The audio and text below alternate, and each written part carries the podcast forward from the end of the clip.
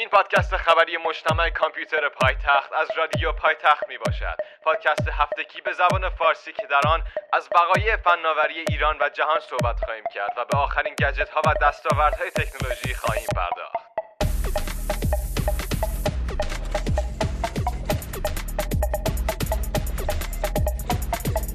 سلامی دوباره به شما عاشقان تکنولوژی و باز هم برگشتیم با یک دنیا خبرهای باحال تکنولوژی و از اونجایی که فیلترینگ با نسل ما زاده شده و ما رو ول نمی‌کنه طبق روال هر هفته می‌پردازیم به اخبار و حواشی فیلترینگ تلگرام. قبل از اینکه بریم سراغ خبرها جا داره اعلام کنم اسپانسر این هفته پادکست مجتمع کامپیوتر پایتخت فروشگاه ایاران است. فروشگاه ایاران واقع در مجتمع کامپیوتر پایتخت طبقه همکف واحد 16 می باشد شما می توانید آیفون آیپد.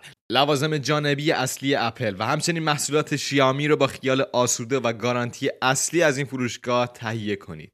همچنین در کانال تلگرام ایاران به آدرس at sign ایاران shop فقط ایاران با دو تا Y ه می توانید لیست محصولات رو ببینید و سفارش بدید. شماره های تماس فروشگاه ایاران 021 88 88 68 49 الی 50 در ابتدای هفته گذشته تیتری رو داشتیم با این مضمون که فیلترینگ از چاله به چاه افتادن است. سبحانی‌فر رئیس کمیته مخابرات و ارتباطات مجلس در این خصوص گفت باز کردن عرصه فعالیت اپلیکیشن های داخلی به بهای تشدید فیلترینگ تلگرام و کاهش سرعت اینترنت نه تنها موجب کاهش اقبال عمومی مردم به خدمات و سرویس های متنوع و گسترده این نرم افزار قدرتمند اجتماعی نشده بلکه موجب به خطر افتادن فضای سیاسی امنیتی و اخلاقی جامعه به دلیل شدت نصب فزاینده فیلتر ها در گوشی های تلفن همراه عموم مردم شده.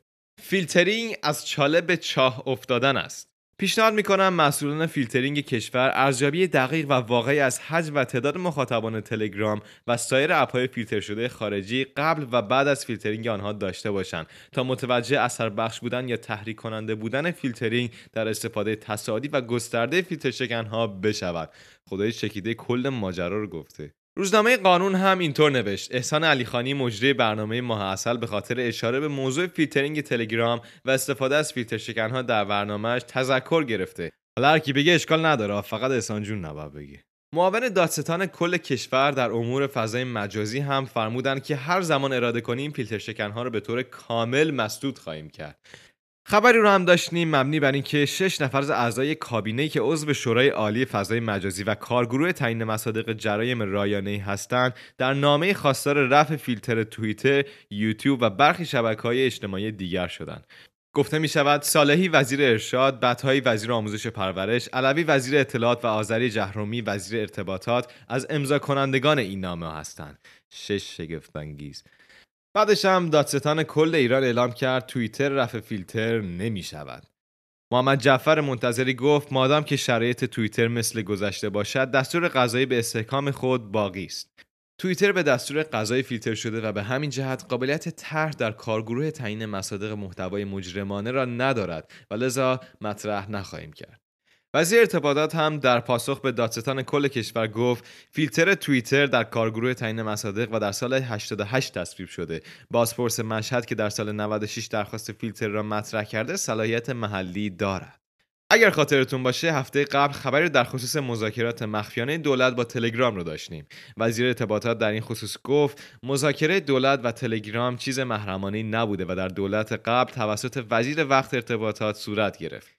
این دیدار با اطلاع دادستان وقت کشور انجام شد و مسئولان مرتبط با این مسئله در داخل کشور از آن آگاه بودند.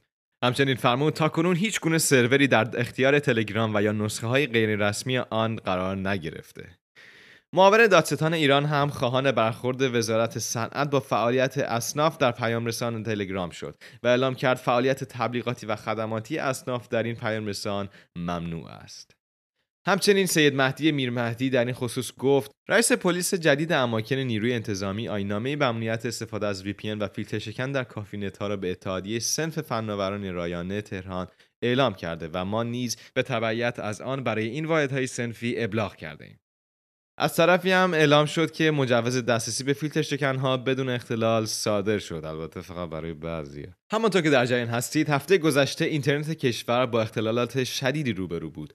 به گفته رئیس سازمان تنظیم مقررات و ارتباطات رادیویی اعمال فیلترینگ تلگرام دلیل اختلالات اخیر اینترنت در ایران است. وی همچنین افزود وزارت ارتباطات اختلالات محتمل ناشی از فیلترینگ را قبلا اعلام کرده و مراجع تصمیم گیر با اطلاع از این موضوع تصمیم گیری کردند آقای خوراکیان معاون محتوای مرکز ملی فضای مجازی هم گزارشات آماری قابل تأملی دادند مانند اینکه پیام های داخلی 25 میلیون عضو دارند در سه ماه آینده پیام های داخلی حتی از تلگرام هم بهتر خواهند شد. میزان موفقیت محدود شدن فعالیت تلگرام شیب مثبت دارد. ترافیک تلگرام به کمتر از 30 درصد رسیده. تعداد کاربران فعال روزانه پیام های داخلی 9 میلیون و 200 هزار کاربر است. و در نهایت نسخه فارسی تلگرام یا باید تبدیل به یک پیام رسان مستقل شود یا کنار برود. باشه. تحلیلی رو هم در خصوص فیلترینگ و تاثیر آن بر کسب کار اینترنتی داشتیم که می توانید با مراجعه به سایت ما به آدرس www.cccenter.ir این تحلیل رو مطالعه فرمایید. همونطور که ما درگیر فیلترینگ هستیم اجازه بدید ببینیم در دنیای تکنولوژی چی میگذره. کمپانی UPS در نظر دارد تا با همکاری با شرکت ارایول 35 ون الکتریکی را در شهرهای لندن و پاریس آزمایش کند. گفتنی است که ناوگان ون برقی UPS در آینده نزدیک وارد مرحله عملیاتی می شود.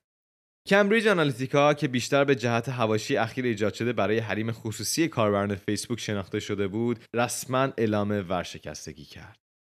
اپل در سه ماه اول سال 2018 تعداد 600 هزار هومپاد به بازار عرضه کرد و توانسته 6 درصد از سهام بازار را از آن خود کند.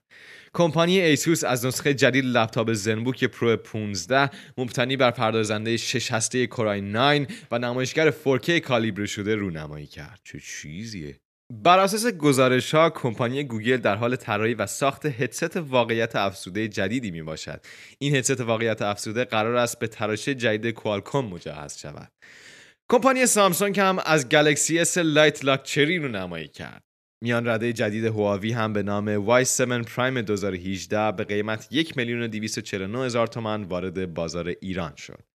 شرکت خودروسازی لامبورگینی با همکاری Ital Technology از دوچرخه برقی در دو مدل کوهستان و جاده رونمایی کرد. گفتنی است که فروش این دوچرخه از ماه آینده شروع می شود.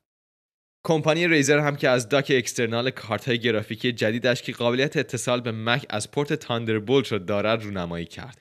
متن کامل این خبر را می‌تونه از سایت مجتمع کامپیوتر پایتخت بخونید. طبق گزارشات آیفون 2018 با چیپست A12 عرضه خواهد شد اپل به صورت رسمی تایید کرده که کنفرانس WWDC 2018 در تاریخ 4 ژوئن برگزار خواهد شد. انتظار می رود نسخه جدید سیستم عامل iOS و macOS در این کنفرانس معرفی شود. استقبال بینظیری هم از اولین محصول نوکیا که دارای بریدگی نمایشگر است شد و تمام موجودی نوکیا X6 تنها در 10 ثانیه به فروش رسید. اوه مروری هم داشته باشیم بر دنیای نرم افزارها. در پیام رسان واتساپ یک گزارشی رو داشتیم از یک باگ مبنی بر اینکه اگر شخصی رو بلاک نمایید در برخی موارد آن شخص همچنان قادر به ارسال پیام برای شما خواهد بود. امکان تک کردن به جیمیل اضافه شد. ویژگی منشن با کارکتر ادساین به کاربران این امکان را می‌دهد که یکدیگر را تک کنند. گوگل در نظر دارد در اول خرداد ماه از سرویس جدیدی به نام یوتیوب میوزیک به منظور رقابت با اسپاتیفای و اپل میوزیک رونمایی کند. طبق اعلام کمپانی اپل در آخرین مصاحبه تلویزیونی بلومبرگ با تیم کوک کاربران اپل میوزیک به بیش از 50 میلیون نفر رسیدند شرکت های فیسبوک و کوالکوم قصد دارند برای ارائه اینترنت پایدار و پرسرعت با پهنای باند بیش از 60 گیگاهرتز با هم همکاری کنند. قرار است نوکیا 8 به زودی آپدیت نرم افزار جدیدی را دریافت کند تا دوربین این گوشی از حالت pro mode بهره مند شود. Adobe XD ابزار مخصوص Adobe Systems برای طراحی اپلیکیشن و وبسایت از این پس به صورت رایگان در اختیار تمام کاربران قرار خواهد گرفت. بر اساس تحقیقات انجام شده، فیسبوک کاربران اینترنت را حتی زمانی که عضو این شبکه اجتماعی نباشند هم از طریق 8.4 میلیون وبسایت تحت تعقیب قرار میده. واقعا فضول محله این کیه اینا رو از آنجایی که اینستاگرام هم هر هفته چندین قابلیت اضافه می‌کنه، حسابی سوژه ما شده. اینستاگرام در حال تست یک ویژگی جدید است. امکان جدیدی در مرحله تست قرار دارد که در صورت مشاهده تمامی پست های 48 ساعت گذشته پیام You're All Caught Up رو نمایش می‌دهد. یه چیز تو مایه کاپ علاف‌ترین آدم دنیا مثلا. امکان بازنشر پستها به اپلیکیشن اجتماعی اینستاگرام اضافه شد. البته این ویژگی در حال حاضر برای استوری کاربرد دارد. به زودی می توانید در اینستاگرام افراد را mute کنید به کمک این امکان می توانید با اینکه شخصی را follow کرده اید اما پست های او را در قسمت feed نبینید یعنی این آپدیتش فقط بیاد همون اول به شخص 459 نفر من mute می‌کنم البته انجمن سلطنتی بهداشت عمومی بریتانیا اعلام کرده که بر اساس تحقیقات کاربران اینستاگرام 63 درصد از سایرین بیشتر احساس بدبختی می‌کنن. آخه خب بریم ببینیم در دنیای این بلاک چین ها و ارزهای دیجیتال چه میگذره.